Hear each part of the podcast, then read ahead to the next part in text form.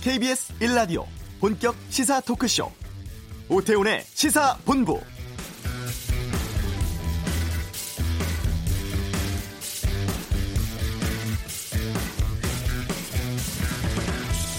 한미 동맹은 한반도와 동북아 평화, 안보의 핵심 축으로 추호의 흔들림도 없다.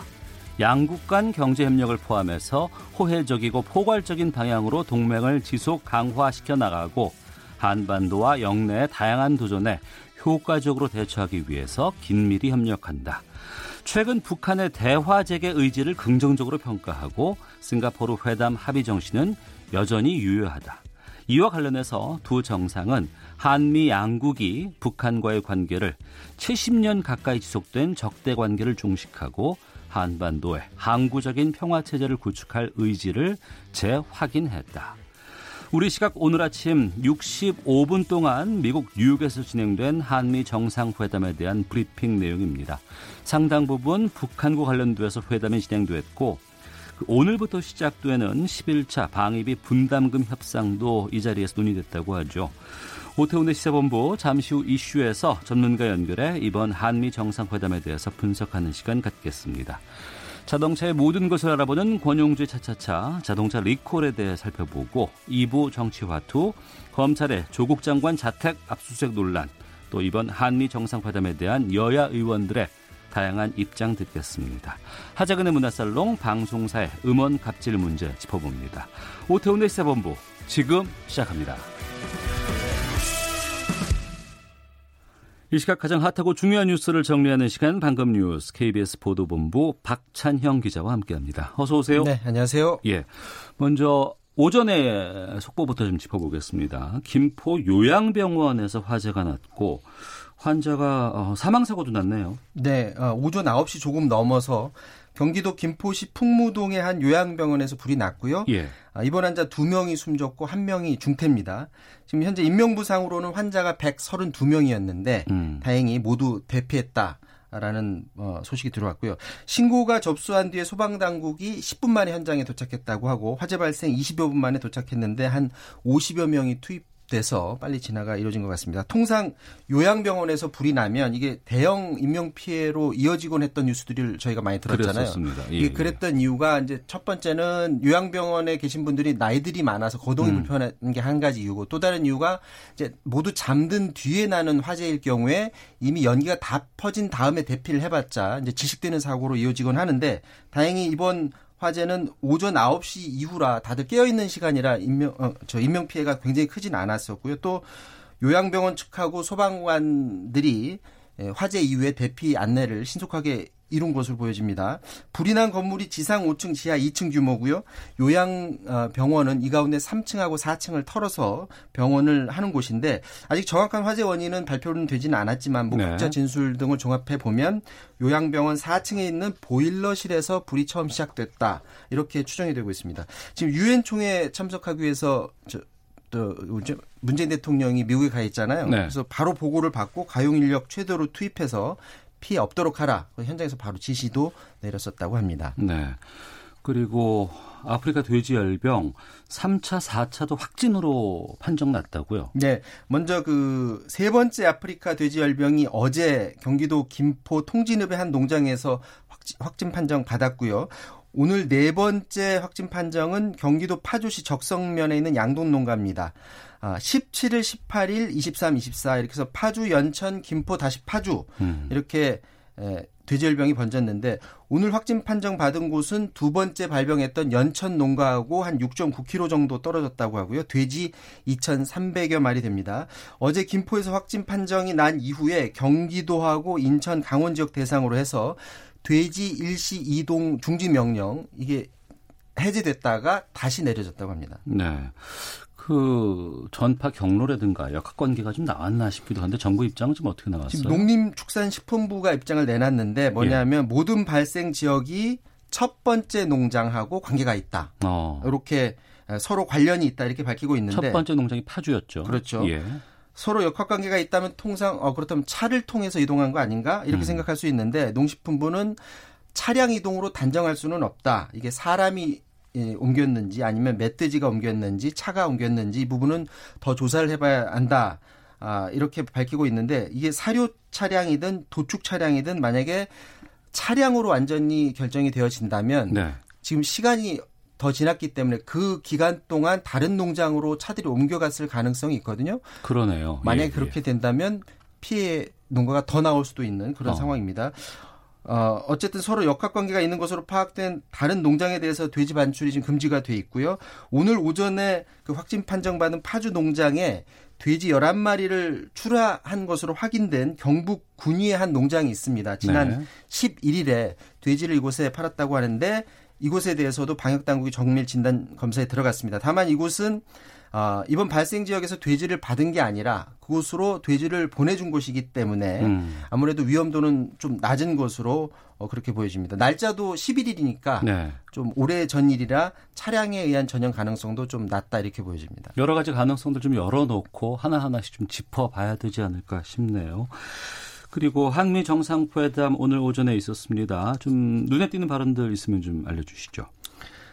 지금 그 북한의 무력 행사를 해서는 안 된다. 이 부분에 대해서는 양국 정상이 입장을 재확인했고요. 네. 트럼프가 북한에 대한 새로운 외교 방법론을 며칠 전에 언급하지 않았습니까? 그래서 과연 트럼프가 어떤 얘기를 내놓을지 관심이었었는데 이에 대한 언급은 없었다. 이런 소식 들어와 있습니다. 청와대 관계자가 뉴욕 현지에서 정상회담 한 뒤에 기자들을 상대로 브리핑을 했는데요.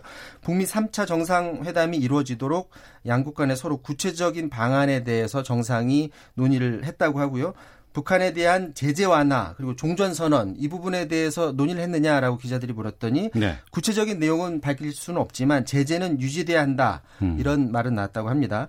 트럼프식 새로운 북핵 방법론에 관심이 많은데 트럼프 본인이 볼턴식 그 북핵 해결 방법 그러니까 리비아식 모델 에 대해서 이건 실패했다라고 단언을 했었고 네. 새로운 방법을 찾겠다고 했는데 이 새로운 방법에 대해서 지금 전혀 언급이 없었다고 청와대에서는 밝히고 있는데 음. 만약에 새로운 방법에 대해서 얘기를 했더라도 이 굉장히 미묘한 문제이기 때문에 이거를 공개적으로 현 단계에서는 언급하기는 쉽지 않는 문제 아닌가 이런 또 생각도 할 수 있을 것 같습니다. 네. 그리고 오늘부터 그 내년도 어, 방위비 분담금에 대한 협상 오늘과 내일 이틀 동안 열립니다. 여기에 대해서도 좀 얘기가 나왔다면서요? 네, 지난 그 7월 볼턴 전 국가안보 보좌관이 방한한 다음에 미군 주둔 방위비를 미국에서는 6조 원을 우리한테 요구를 했었습니다. 지금 1조 약간 넘었죠. 1조 네. 389억 원을 올해 우리가 내고 있는데 음. 이거를 6조 어마어마한 액수를 더 달라고 우리나라를 압박을 하고 있는데 사실 협상의 기술에서 이제 앵커링 효과라고 하죠. 기준점을 자기들은 6조 원으로 박아놓고 협상을 네. 하게 되면 거기서 좀 낮아지더라도 굉장히 미국이 봐준 것처럼 음. 그렇게 비춰줄 수 있는데 어쨌거나 지금 상식선에서 한참 벗어난 큰 액수를 부르고 우리나라한테 지금 압박을 하고 있는데 오늘 그 정상회담에서 트럼프가 공개된 발언에서는 이렇게 말했습니다. 한국은 군사 장비에 있어서 미국에 대해서 큰 고객이다. 어. 이 얘기를 오늘 나누겠다라고 해서 어, 군사비 외에 방위비 관련해서 얘기를 하겠다는 의지를 밝혔는데 이게 비공개 내용은 트럼프가 말한 부분은 우리 청와대가 옮기기는 쉽지 않은 부분이거든요. 그래서 예. 트럼프가 말한 부분은 옮겨지질 않았습니다. 다만 정상회담에서 문재인 대통령이 말한 부분에 대해서 언급이 있었는데 합리적 수준에서 공평한 분담이 이루어져야 된다라는 부분을 강조했다고 해요. 미국이 요구하는 액수하고 굉장히 차이가 나는데 이 부분을 상세하기 위해서 한국이 그동안 국방 예산 굉장히 늘렸었고 미국산 무기 구매 기속적으로 늘리고 있다라는 점을 강조를 하면서 합리적으로 분담금을 정하도록 하자라는 얘기를 했다고 하고요. 또 한국이 미국산 LNG를 추가로 지금 도입을 하거든요. 미국산 LNG를 15년 계약으로 11조 5천억 원을 우리가 추가로 구매를 합니다. 네. 그동안 원래 중동에 의존해 왔던 거를 사실은 미국에 몰아주는 거거든요. 어, 여기에 더해서 한미 기업 간의 자율주행차 기술 개발 놓고 우리 자동차 회사들이 굳이 미국 기업과 손잡고 또 기술 개발하는 부분 이런 점들 강조하면서 서로 호혜적으로 호혜적인 방법으로 이 문제를 논의한다. 논의해야 한다라는 점을 강조했다고 합니다. 오늘 때마침 우리나라에서 내년 한미 방위분담금 놓고 첫 회의가 지금 열리고 있고요. 네. 어제 한 언론은 미 국방부가 자체 계산한 방위비 분담금 요구 액수가 2조 8천억 원 규모다. 어. 일단 그 단독 지금보다 두 배가 넘네요. 그렇죠. 두, 현재보다 두 배가 넘지만 6조 원보다는 많이 낮죠. 음. 어쨌거나 우리나라 입장에서는 만약에 그게 사실이더라도 굉장히 부담되는 액수인데 어떻게 결과가 나올지 지켜봐야 될 것 같습니다. 알겠습니다. 자, 방금 뉴스 마치겠습니다. KBS 보도본부 박찬영 기자와 함께했습니다. 고맙습니다. 이어서 이 시각 교통 상황 살펴보겠습니다. 교통정보센터의 박소영 리포터입니다. 김포 풍무로 유현 사거리에서 당곡 입구 사거리 사이 김포 요양병원에서 화재가 있었습니다. 이 진화 작업은 끝났지만 마무리 작업으로 주변이 많이 혼잡한데요. 원당교부터 정체가 매우 심해서 미리 우회하시는 게 좋겠습니다. 고속도로에서는 서울 외곽고속도로 일산에서 판교 쪽으로 하기 분기점 부근에서 승용차 관련해 사고가 있었습니다. 2차로를 막고 이 처리 작업을 하고 있는데요. 여파로 부근 정체가 심합니다. 영동고속도로 강릉 쪽 마성터널 부근에서 있었던 사고로 용인부터 정체가 여전하고요. 간선도로에서는 서부간선도로 안양 쪽으로 광명교 부근에서 3차로를 막고 작업을 하고 있는데요. 목동교부터 30분 넘게 걸리고 있습니다. 강변북로 구리 쪽으로 가양을 조금 지난 지점에서 사고가 발생해 한 개 차로가 막혀 있습니다. 일대에 지나기가 힘들고 이후로 반포까지는 30분 정도 걸리고 있습니다. 반대 일산 쪽 원효대교 부근에서도 사고가 발생했습니다. 4차로를 막고 이 처리 작업을 하고 있어서 동작 지나서부터 밀리고 있습니다. KBS 교통정보센터였습니다.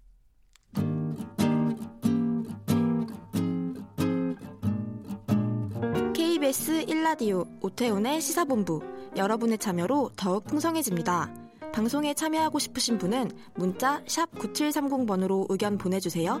짧은 문자는 50원, 긴 문자는 100원의 정보 이용료가 붙습니다. 애플리케이션 콩과 마이케이는 무료고요. 시사본부는 팟캐스트와 콩, KBS 홈페이지를 통해 언제나 다시 들으실 수 있습니다. 많은 참여 부탁드려요. 네, 문재인 대통령과 트럼프 대통령, 트럼프 미국 대통령이 65분간 오늘 정상회담을 가졌습니다. 북한의 비핵화 의지 긍정적으로 평가하고 싱가포르 합의 정신이 지금도 유효하다 이렇게 확인을 했다고 하죠. 이번 회담의 의미라든가 또 향후 비핵화 협상 전망해 보겠습니다. 아산 정책연구원의 제임스 김 연구위원 연결하겠습니다. 안녕하십니까? 안녕하세요. 예, 먼저 이번 한미 정상회담 어, 총평하신다면 어떻게 말씀하실까요? 뭐 분위기는 대체적으로 좋아 보였던 것 같습니다. 뭐 미국의 입장이 뭐 대북 정책에 있어서는 뭐 바뀐 것 같지 않아 보였고요. 예. 그리고 대화에 대한 의지는 여전하였고 음. 북한이 뭐 실무 협상에서 이제 비핵화를 어, 추진하지 않는다 하더라도 네. 기다리겠다는 네. 음. 어, 그런 말을 했기 때문에 기존 입장에서 크게 벗어난 건 없다고 봤습니다. 네. 뭐 포토타임이라든가 여러 가지 뭐 제스처라든가 좀 인상 깊은 발언이나 장면 있었다면 어떤 걸 꼽으실까요? 뭐 아무래도 배경이겠는데요. 예. 제 생각에는 유엔 총회에서 이제 하는 만큼 시기하고 장소가 이제 자연스럽게 정해져서 어. 좀 아주 좋은 어, 기회였던 것 같습니다. 그런데 이제 제 개인적으로 좀 인상적이었던 점은 네. 어, 발언했던 내용들보다 오히려 좀 약간 그 상황에 상황하고 관계가 없었지만 관계가 있을 수도 있는 뭐. 저 직접적으로는 이제 어, 언급되지 않았던 아까 제가 말씀하신 대로 방위 분단 협상에 예. 대해서 이제 기자회견에서는 어, 직접적으로 언급하지 않았다는 점. 어. 그 다음에 또 음, 지금 국내 현 국내 상황이죠. 네. 어, 조국 게이트로 인해서 지금 국내 상황이 심상치도 않은데 음. 어, 지금 이러한 상황에서 이제 어, 정상회담이 이루었다는 점, 네. 이러한 요소들이 어떻게 작용했을까 음. 어, 그런 점들을 좀 생각해 볼 수도 있을 것 같아요. 예. 어, 드러난 부분들 여러 가지 것들 하나씩 좀 짚어보겠습니다. 브리핑은 있었고요. 예상보다 회담이 길어져서 65분간 진행됐다고 들었습니다. 어, 아무래도 북핵 문제 한반도 비핵화가 가장 주된 내용이었을 것 같은데 어, 어떤 이야기들이 오갔는지를 좀 정리해 주시겠어요?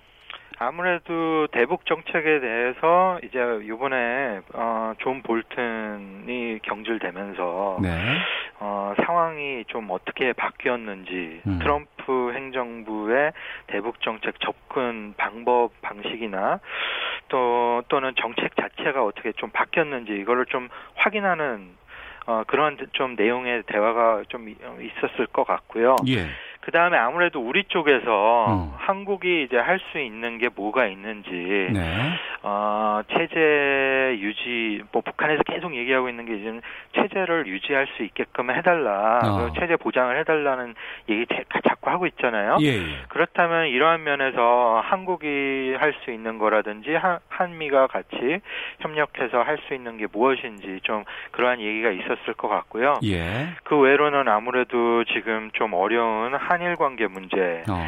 또는 오늘 시작된 이제 방위비 분담 협상에 관한 이야기 또는 전차권 문제에 대해서 또 얘기가 오고 가지 않았을까 좀 생각됩니다. 네. 이번 정상회담이 북미 간의 실무 협상 재개를 앞두고 열렸습니다. 그렇다면 이제 그 북미 실무 협상은 어떤 식으로 전개될까요? 그거는 이제 북한이 어떻게 나오냐에 따라서 다 달려 있는 것 같아요. 네. 지금 미국으로서는 어디까지나 열린 마음으로 북 어, 실무 협상 제안을 벌써 한 상황이고 음. 지금 북한이 어떻게 나올지 기다리고 있는 상황입니다. 그래서 장소나 때는 북한하고 같이 합의하에서 하는데 북한이 지금 나오지 않는다면은 그거조차 얘기할 수 없는 상황인 거죠. 음. 한일 간의 관계에 대해서 좀 살펴보겠습니다.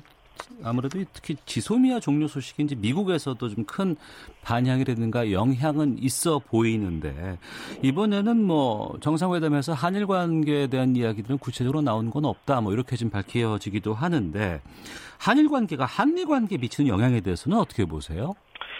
그러니까 미국으로서는 이게 좀 약간 좀 복잡한데요. 예. 트럼프 대통령 개인이 이 문제에 대해서 생각하는 거하고 그 다음에 워싱턴의 그 뭐 지도층이라고 해야 될까요? 또는 관료들이 생각하는 거하고는 어. 조금의 어. 차이가 있는 것 같아요. 예. 한일 관계 지소미아제의 파기 얘기가 나왔을 때 음.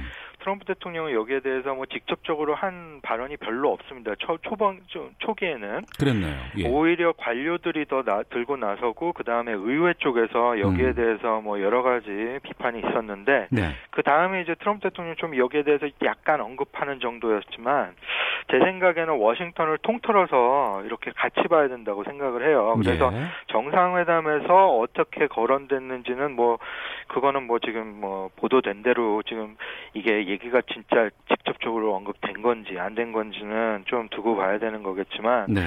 미국으로서는 한일 관계가 어려워지면 좋아할 국가들은 미국의 경쟁자인 중국과 러시아 그리고 어. 북한이라고 생각하기 때문에 네. 워싱턴 입장에서는 그리 좋은 상황은 아닙니다. 그래서 음. 특히 뭐 무역 전쟁하고 미국의 인도 태평양 전략에 있어서 동맹들의 이제 협조가 필요한데 네. 어, 한일 사이에서 관계가 안 좋다. 그렇 그렇다면은 이거 관리하기 관리하는데 또 여러 가지 또 어, 자원을 이쪽에다가 또 퍼부어야 하니까 어. 미국으로서는 좀 어, 이렇게 그다지 탐탁치 않은 상황이죠. 음, 그렇다고 한다 그러면 미국이 어떤 역할을 좀 할 수도 있을까요? 지금 뭐 둘 다 압박을 하고 있고 여러 가지 또 제안도 했는데 지금 네. 이 문제가 제대로 풀리지 않으니까 음. 오히려 더 지금 뭐 잘 모르겠어요. 뭐 나름대로 미국 쪽에서는 하고 있다라고 하는데 별로 큰 어, 변화가 없어 보이니까 네. 두고 봐야 되는 상황인 것 같습니다. 그렇군요. 자, 제임스 김 아산정책연구원 연구위원과 함께 한미 정상회담 분석해보고 있는데요. 이 자리에서 이제 그 한미 방위비 분담금에 대한 이야기가 나왔습니다. 문재인 대통령이 합리적 수준의 공평한 방위비 분담을 강조했다고 하는데 어, 향후 방위비 분담금 협상은 어떻게 진행될까요? 제 생각에는 요번 방위비 분담 협상은 지난 협상들하고 매우 다를 것 같아요. 네. 먼저 액수부터가 크게 다르고 어. 이 액수를 다 현금으로 치르지 않아도 되는 네. 그런 협상이 될 수도 있다는 겁니다. 그래서 일부는 현금으로 치를 수도 있지만 네.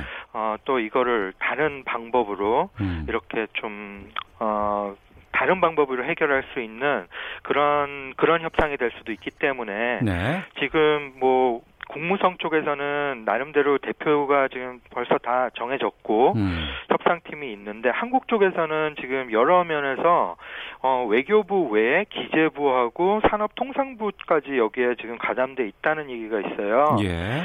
그렇다면은 이거는 그냥 어, 둥글뭉실하게 액수의 싸움만이 아니고 어.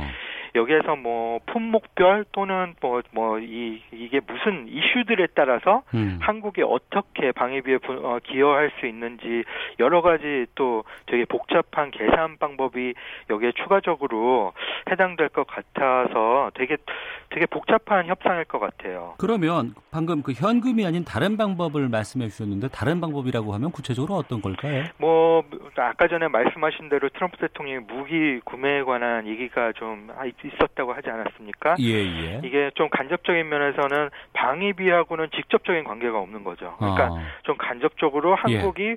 동맹 관계에 기여할 수 있는 일부인데 음. 만약에 무기 구매가 방위비 분담하고 같이 이렇게 거론 이게 언급될 수 있다면 네. 이게 좀이 범위가 되게 넓어지는 거죠. 방위비라는 음. 것 자체보다도 더 추가적으로 다른 다른 이슈들이 있을 수 있다. 그렇다면 이건 동맹에 어떻게 기여할 수 있는 다른 무엇인가가 있을 수도 있다라는 거죠. 네. 그렇다면 되게 계산이 되게 어려워질 어려워질 수도 있는 상황입니다. 음, 알겠습니다. 자, 그리고 문재인 대통령 내일 새벽 유엔 총회 참석을 합니다. 아무래도 한반도 비핵화 관련해서 또 좀 중요한 메시지 발표할 것으로 보이는데 유엔 총회 연설 어떤 의미가 있는지 좀 소개해 주세요. 아무래도 지금 유엔에서 국제 제재 상당 부분을 유, 지금 유엔에서 유지하고 있기 때문에 북한의 제재 말씀하시는 거죠? 예, 예, 예 맞습니다. 어, 우리 정부가 제재 완화가 중요하다라고 생각한다면 네. 어, 유엔부터 설득해야겠죠. 음. 어, 그런 면에서 이제 문 대통령의 연설 핵심은 아무래도 이, 어, 어떻게 하면, 어, 북한의 비핵화와 어, 제재 완화를 네. 동시에 추진할 수 있을까? 음. 그러고 여기에서 한국이 할 수 있는 것과 국제사회가 함께 협력해서 할 수 있는 것이 무엇일까가 좀 어, 거론되지 않을까 네. 어, 그렇게 생각됩니다. 음, 뭐 비핵화 관련해서 뭐, 뭐 특별한 메시지 같은 것들도 준비되어 있을까 궁금하기도 하거든요. 글쎄요, 그거는 뭐 이제 북한 쪽에서도 여기 이번에 발언이 뭐가 있을지는 좀 두고 봐야 되는데요. 예. 어, 아무래도 저희 정부는 긍정적이게 지금 계속 얘기를 하고 있는 것 같아요. 우리 정부가요. 예. 예. 그래서 우리 정부는 그문 그 대통령이 이번에도 아뭐 3차 그 북미 정상회담 얘기도 있었고요. 네. 그래서 여러 면에서 어좀 여기에 대해서는 되게 긍정적인데 음. 문제는 이제 북한이 어떻게 나오느냐죠. 네. 혹시 올해 안에 3차 북미 정상회담은 가능성은 어떻게 보세요? 글쎄요, 뭐 하노이 정상회담 결렬 이후로 어. 음, 북한과 미국의 기대가 그만큼 낮춰진 상황이고, 예. 또 실무 협상에 뭐 의미 있는 지금 뭐 실무 협상이 아직 시작되지도 않은 상황이잖아요. 네네. 그래서 실무 협상에서 의미 있는 진전이 없다면. 음. 다음 정상회담이 과연 올해 안에 이루어질까? 만약에 있다 하더라도 네. 합의가 이루어지고 제재가 풀리기 전 풀리 풀리는 상황까지 도달할 수 있을까? 음. 그 그거는 제, 제, 제 생각에는 좀 어려울 것 같다라고 어, 지금 생각해요. 그래서 사전 작업이 많이 이루어져야 할 것 같고 예. 지금 어, 할 일이 뭐 태산 같습니다. 음. 볼턴 경질 이후에 이제 새로운 인물이 지금 들어오지 않았습니까? 네, 맞습니다. 그 인물의 역할에 대해서는 어떻게 보세요? 협상을 아주 전문적으로 하는 예. 어, 국무성의 이제 협상가라고 얘기를 할 수 있는데요. 예. 아무래도 이건 큰 신호라고 생각을 해요. 지금 어. 계속 미국 쪽에서는 협상을 추진해 왔고, 예. 그러고 지금 뭐 안보 중심적으로 백악관에 지금 보좌 역할을 하는 사람을 음. 협상하는 사람을 거기다 갖다 놨다. 이거는 뭐 북한만이 아니고 네. 이란 또는 중국에도 주는 아주 큰 의미가 있는 신호입니다. 음. 그래서 트럼프 행정부는 남은 임기에 협상에다 어, 모든 전력을 쏟아붓겠다라는 신호 아닌가 싶습니다. 네, 볼튼과 비교해서 어떤 변화가 있는지 좀 지켜봐야 될 것 같습니다. 알겠습니다. 오늘 말씀 고맙습니다. 네, 감사합니다. 예, 아산 정책연구원의 제임스 김 연구위원과 함께했습니다. 헤드라인 뉴스입니다. 유엔 총회 참석을 위해 미국 뉴욕을 방문 중인 문재인 대통령이 김포 요양병원 화재 사고와 관련해 가용 인력을 최대로 투입해 인명 피해가 없도록 만전을 기해달라고 지시했습니다. 미국 백악관은 한미 정상이 린치핀, 즉 핵심 축으로서의 한미 동맹을 재확인하는 한편 긴밀한 소통을 지속하기로 했다고 밝혔습니다. 조국 법무부 장관 자택 등을 압수수색한 검찰이 본격적인 압수물 분석 작업에 들어갔습니다. 검찰은 새롭게 확보한 자료의 분석 작업이 끝나는 대로 조 장관의 배우자인 정경심 교수를 이번 주 안에 소환할 방침입니다.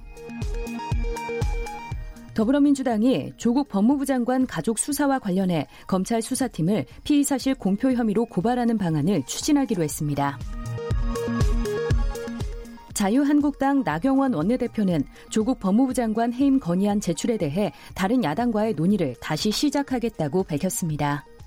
지금까지 라디오 정보센터 조진주였습니다.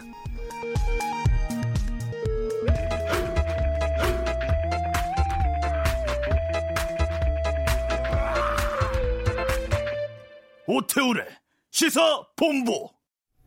네, 최근 수입차 업계 1위인 메르세데스 벤츠가 리콜을 제대로 공지하지 않았다 이런 논란에 휩싸였다고 합니다. 리콜 담당 부처인 국토부가 어, 리콜 내용을 제대로 알리지 않아서 소비자들이 사실을 제대로 모르고 차를 샀다가 리콜 받게 됐다는 내용을 전했고 여기에 대해서 벤츠는 제도적으로 위반한 사실은 없다.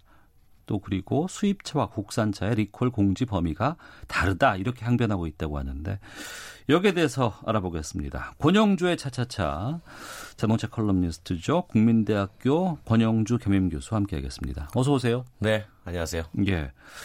리콜은 차 잘못 만들었으니까 이거 고쳐달라거나 바꿔달라거나 이런 거 아니에요?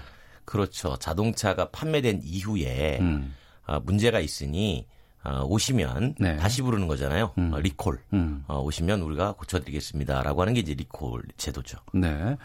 근데 이 벤츠하고 이게 어떻게 문제가 발달이 되는지 좀 소개해 주세요. 이게 사실 좀 흥미로운 케이스인데 네. 이게 정부도 그렇고 우리나라에서 처음 일어난 일입니다. 이게 아 그래요? 네, 뭐냐면 어. GL이라는 SUV를 지난해 글로벌에 10월달에 내놨어요. 벤츠가 그렇죠. 보통 이제 차를 한번 출시하면 예. 동시에 전 세계에 파는 게 아니라 음. 각 나라별로 돌아가면서 출시 시점을 정하잖아요. 네. 그래서 먼저 유럽하고 미국 쪽에 팔았습니다. 먼저. 네. 예. 그리고 이제 우리나라는 9월 달부터 팔았어요. 음. 근데 이제 5월 달에 팔면서 어, 문제가 하나 발견이 됩니다. 유럽이나 이쪽에서 그렇죠. 먼저 판 곳에서 그렇죠. 먼저 예. 이미 운행이 되는 곳에서 어, 에어컨을 작동하면 이제 내부 온도차에 따라 수분이 발생하잖아요. 예, 예. 그 수분이 호스가 잘 결합이 안 돼 있어서 어. 차 안으로 들어갈 수 있다. 예. 그렇게 되면 뭐 합선이 일어날 수도 있고 음. 또 엔진에 문제가 일어날 수도 있으니까 네. 이 부분을 유럽과 미국에서 리콜을 한 거예요. 했어요 이미. 그렇죠. 어. 근데 리콜을 했을 때 한국은 판매하지 않은 상황이었습니다. 예, 예. 예 그러니까 이 상황에서 9월 달에 판매가 된 차가 음. 과연 리콜 대상이냐 아니냐 이 논란이 좀 있었던 거예요. 그걸 고쳐서 팔면 안 되나요? 미리? 고쳐서 팔면 예. 리콜이 아닌 거죠. 어, 그렇죠. 네. 예. 리콜이란 제도는 판매 이후에 어. 다시 부르는 거니까. 예. 그런데 이제 이런 문제가 있다라는 거를 어, 수입사가 정부에다가 보고를 합니다. 예. 글로벌에서 이런 문제가 있는데 어. 아, 우리는 9월 달부터 판매에 들어갑니다. 네. 그랬더니 이제 정부가 어 보고를 하세요. 네네. 네. 어, 리콜을 한다고 음. 공지를 하고 제도에 따라 가지고 규정에 따라 지키세요. 그러니까 그 벤츠 쪽에서도 이 결함을 아니까. 그렇죠. 그러면 리콜 하겠다고 하면 되는 거 아닌가요? 우리나라에서 판매한 것도? 그렇죠. 리콜을 하겠다고 하고 예, 예. 정부에다 보고를 하고 리콜을 했죠. 예. 그런데 이제 리콜 대상은 없는 거죠. 어. 판매를 안 했으니까. 예. 아, 네. 예. 그러니까 제도적으로 절차상을 지켰다는 겁니다. 네네. 자, 우리 리콜 할 겁니다. 음. 신문지 일간지 하나에 공고하고 네. 그다음에 고지도 했습니다. 음. 그런데 산 사람이 없으니 음. 팔질 않았으니 네. 고지할 대상은 없었던 거죠. 음. 그래서 이거를 굳이 알리지 않았다는 거예요. 고지할 대상이 없으니까. 아, 차가 팔린 게 없으니까. 그렇죠. 그 말도 일견 일리는 있는 것 같은데 국토부는 뭐라고 하는 거예요, 그러면? 국토부는 어쨌든 절차에 따라서 음. 수입차는 통관이 되면 네. 어, 리콜에 대한 보고가 있으니 음. 사전에 보고를 받았고 여기에 따라서 리콜을 이행하시라고 명령을 내렸고 네. 거기에 따라서 벤츠가 리콜을 고지했으니 문제는 없다. 음. 고지는 했으나 네. 고지를 받는 대상이 없었던 거죠. 어. 그런데 이제 여기서 고지에 받는 대상이 하나 나타납니다. 예. 사전에 계약한 사람들. 그건 무슨 얘기죠? 이 차가 들어오면 음. 저는 사겠습니다라고 미리 계약한 사람들이 있어요. 아, 차가 들어오지도 않았는데. 그렇죠. 예, 그러니까 예. 이 계약자를 과연 구매자라고 봐야 될 것인가? 어. 아니면 사전 계약자는 아직 판매 이전의 행위에 아, 확인되지 않은 음. 그런 계약자로 봐야 될 것인가에 갈등이 벌어진 거죠. 논란이. 네. 예. 그래서 이 문제는 여기서부터 비롯된 겁니다. 음, 그러니까 제도상에 그러니까 사람이 인원이 많은 건 아니고 해당되는 네네네. 분들이 많은 건 아니고 뭐 크게 뭐 문제가 되는 건 아니지만 이게 제도적인 측면으로 우리가 좀 살펴봐야 될 것 같다는 생각이 좀 그렇죠. 드는데 이게 국산차와 좀 차별이 있다면서요. 그러니까 이제 리콜이라는 게 네. 판매 이유라고 말씀을 드렸잖아요. 근데 예, 이제 예. 판매 전에도 음. 출고장에 아, 소비자에게 건너가기 전에 모여 있지 않습니까? 예. 그때 문제가 발견될 수도 있잖아요. 음. 어디서든 나올 수 있으니까. 예, 예. 이제 그때 수리해서 내보내면 음. 이게 리콜이 안 되는 거고 네. 수리를 하지 않고 내보내고 다시 불리면 리콜이 되는 건데 네. 이 기준이 음. 정부에 보고를 해야 될 거 아닙니까?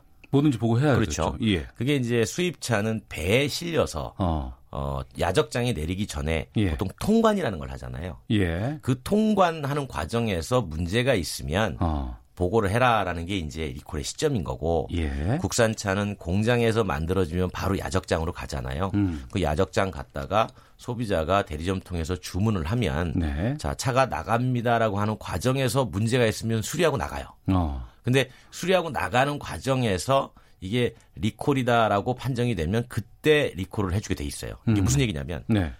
수입차는 야적장에 쌓이기도 전에 리콜 보고를 해야 되고 예. 국산차는 출고장에 쌓인 이후에 음. 나가는 과정에서 리콜 보고를 하게 되니까 예, 예. 이게 리콜 보고 시점이 음. 조금 다르다. 그러니까 이 부분에 대해서는 어, 개선이 좀 필요하지 않겠나라고 보는 거죠. 수입차 쪽 입장은 어떤 거예요, 그러면? 그러니까 둘 중에 어느 게 더 유리하냐라는 거죠. 예. 기업 측면에서 보면 어. 당연히 국산차가 리콜 보고를 늦게 해도 되니까 예. 조금 유리한 측면이죠. 그러니까 이걸 똑같이 맞춰달라는 겁니다. 어. 근데 소비자 입장에서는 사실은 공장에서 만들어져 가지고 야적장에 쌓였을 때도 네. 어, 문제가 되면 음. 해달라는 거예요. 네. 음, 그러니까 소비자 유리한 쪽은 사실 수입차에 적용하는 규정이 맞는 거고 음. 기업에 유리한 쪽은 약간 국산차에 적용되는 기준이 조금 유리한 거예요. 그러니까 사실은 소비자 입장은 좀 더 엄격하게 해달라는 것이고 그렇죠. 어, 어, 수입차는 엄격하게 하는 건 좋은데 어쨌든 음. 국산차와 형평성을 맞춰달라라고 네. 얘기하는 것이죠. 소비자는 거액을 거금을 들여서 새로운 차를 사는 거 아니겠습니까? 예, 예. 뭐 특히 수입차 같은 경우 벤츠 같은 경우 1억이 뭐 넘는 차들도 많이 있는 것으로 알고 있는데 네.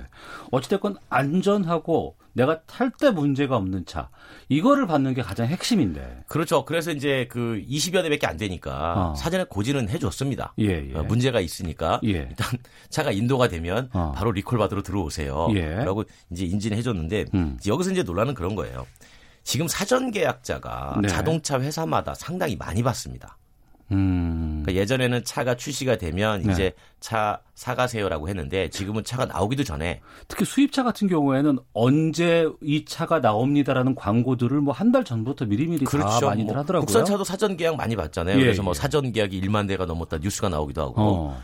그러니까 이 사전 계약자는 예. 만약에 이 차가 출시되기 전에 문제가 발생하면 음. 리콜을 고지할 의무가 법적인 규정에는 없다는 거예요. 아. 네. 그러니까 이제 정부가 이번 사태 이게 처음 있는 일이어서 예, 예. 안 되겠다. 그러면 사전 계약자도 음. 차가 인도가 되기 전에 문제가 발견이 되면 리콜을 어, 반드시 고지해 줄 수 있도록 음. 강제 규정으로 넣어야 되겠다라고 이제 정부가 이번 사례를 어, 참고 삼아서 네. 바꾸겠다라고 얘기를 하고 있는 거죠. 소비자에게 뭐 보상 같은 건 그러면 없습니까? 그러니까 이게 수입사도 법적으로 규정을 위반한 게 없고 예. 국토부도 규정을 제대로 적용을 했느냐를 가지고 따지면 음. 어, 국토부도 적용을 했어요. 네. 그러니까 이제 구입 후 리콜을 받아야 된다는 사실을 사전에 고지했느냐 음. 이걸 가지고 법적 다툼을 펼쳐볼 여지는 있는데 그 규정이 없고 음. 그리고 리콜 자체가 판매 이후에 조치가 가능한 행위로 규정이 돼 있어서 소비자만 사실 애꿎게 네. 어, 지금 조금 불편함을 겪어야 되는 그런 상황이 된 거죠. 근본적인 질문을 좀 드려볼까 네. 하는데 우리가 특히 차는 안전과 직결되는 거 아니겠습니까? 그렇죠. 그리고 상당히 살 때 값도 비싸고. 네네. 그러면 또 특히 이제 신차가 출시되거나 새로운 차가 들어온다고 하면 네. 여기에는 결함이 많대더라. 그래서 이제 좀 한 한두 해 정도 지나고 나야 이게 안전성 같은 것들이 좀 보장이 된다더라. 이런 얘기들 참 많이 하는데 네. 그럼에도 불구하고 굳이 사전 계약을 그렇게 많이들 하시는 이유는 뭐예요? 사전 계약을 소비자가 한다기보다는 예. 제조사나 수입사가 어. 사전 계약을 많이 유도하죠. 유도한다. 네, 그 이유는 뭐냐면 예. 어, 제조사나 수입사 입장에서는 이미 제품을 만들어서 구매할 사람을 대기시켜 놓는 효과가 있는 것이고요. 음. 그러면 그 대기시켜 놓는 효과가 경쟁 제품을 구매할 사람들이 네. 이쪽으로 미리 오게 만드는 효과가 있다는 겁니다. 그러니까 이게 일종의 마케팅이에요. 어. 네, 그러니까 마케팅 측면에서 사전 계약을 하는 건데 네. 이 사전 계약이 진짜 정식 계약이 아니기 때문에 음. 정식으로 계약을 한 이후에 또는 정식 계약에 준하는 혜택이나 몇 가지 그 제도상의 보장 네. 이런 것들을 받을 수 있는 사각지대에 있다는 겁니다. 음. 그렇기 때문에 이 사전 계약자도 어 명문적으로 반드시 계약자랑 동일한 효과를 갖느냐 이런 부분에 대해서는 우리가 좀 어, 좀 따져볼 필요는 있습니다. 네. 그런 그 사전에 계약하고 이런 문화가 가지고 확산된다 그러면 중요한 것은 이제 리콜 제도라는 그렇죠. 것들이 안전하게 다들 지켜져야 되고 그렇죠. 이행돼야 되고 이런 것들이 돼야 되는데 이 리콜 제도에 대한 좀 문제점들도 좀 많이 좀 있다면서요? 네, 조금 전에 말씀드린 것처럼 사전 계약자를 정식 계약자로 볼 수 있느냐 네. 거기에 대해서 이제 리콜 적용 여부가 물론 음. 구매 이후에는 당연히 적용이 되지만 네. 조금 전에 말씀드린 것처럼 사전에 계약했기 때문에 음. 그들에게 리콜에 대한 고지 의무가 있다 없다 네. 이거에 대해서 조금 어, 제도적 보완이 필요하고요. 음. 또한 가지는 이제 리콜에 대해서 우리가 기본적으로 판정을 누가 할 것이냐도 예. 좀 중요합니다. 어. 그러니까 우리나라 같은 경우에도 정부에서 하긴 하지만 음. 아, 리콜 제도를 운영할 때좀 네. 글로벌 표준에 맞춰서 같이 좀 운영할 필요가 있지 않겠느냐라는 얘기들이 나오는 거고요. 음. 그리고 이제 그 어떤 결함을 가지고 결정을 할때 네. 누가 하죠 이거? 글쎄요. 정부가 한다 그래도 어. 그 안에 들어간 사람들이 합니다. 예. 어. 그래서 입장이 조금 애매한 경우가 있고 어. 디까지 리콜을 할 것이냐 이것도 애매한 경우가 있어요. 그래서 좀 리콜의 범위를 예. 좀 명확히 규정하자는 목소리는 음. 예전부터 계속 어, 나오고 있는 중입니다. 알겠습니다. 리콜에 대해 살펴봤습니다. 국민대 권영주 경영 교수와 함께했습니다. 고맙습니다. 감사합니다. 예, 잠시 후 2부 정치화투 조국 법무부 장관 자택 압수수색에 대한 정치권의 반응 듣겠습니다. 하재근의 문화살롱 준비되어 있습니다. 뉴스 들으시고 2부에서 뵙겠습니다.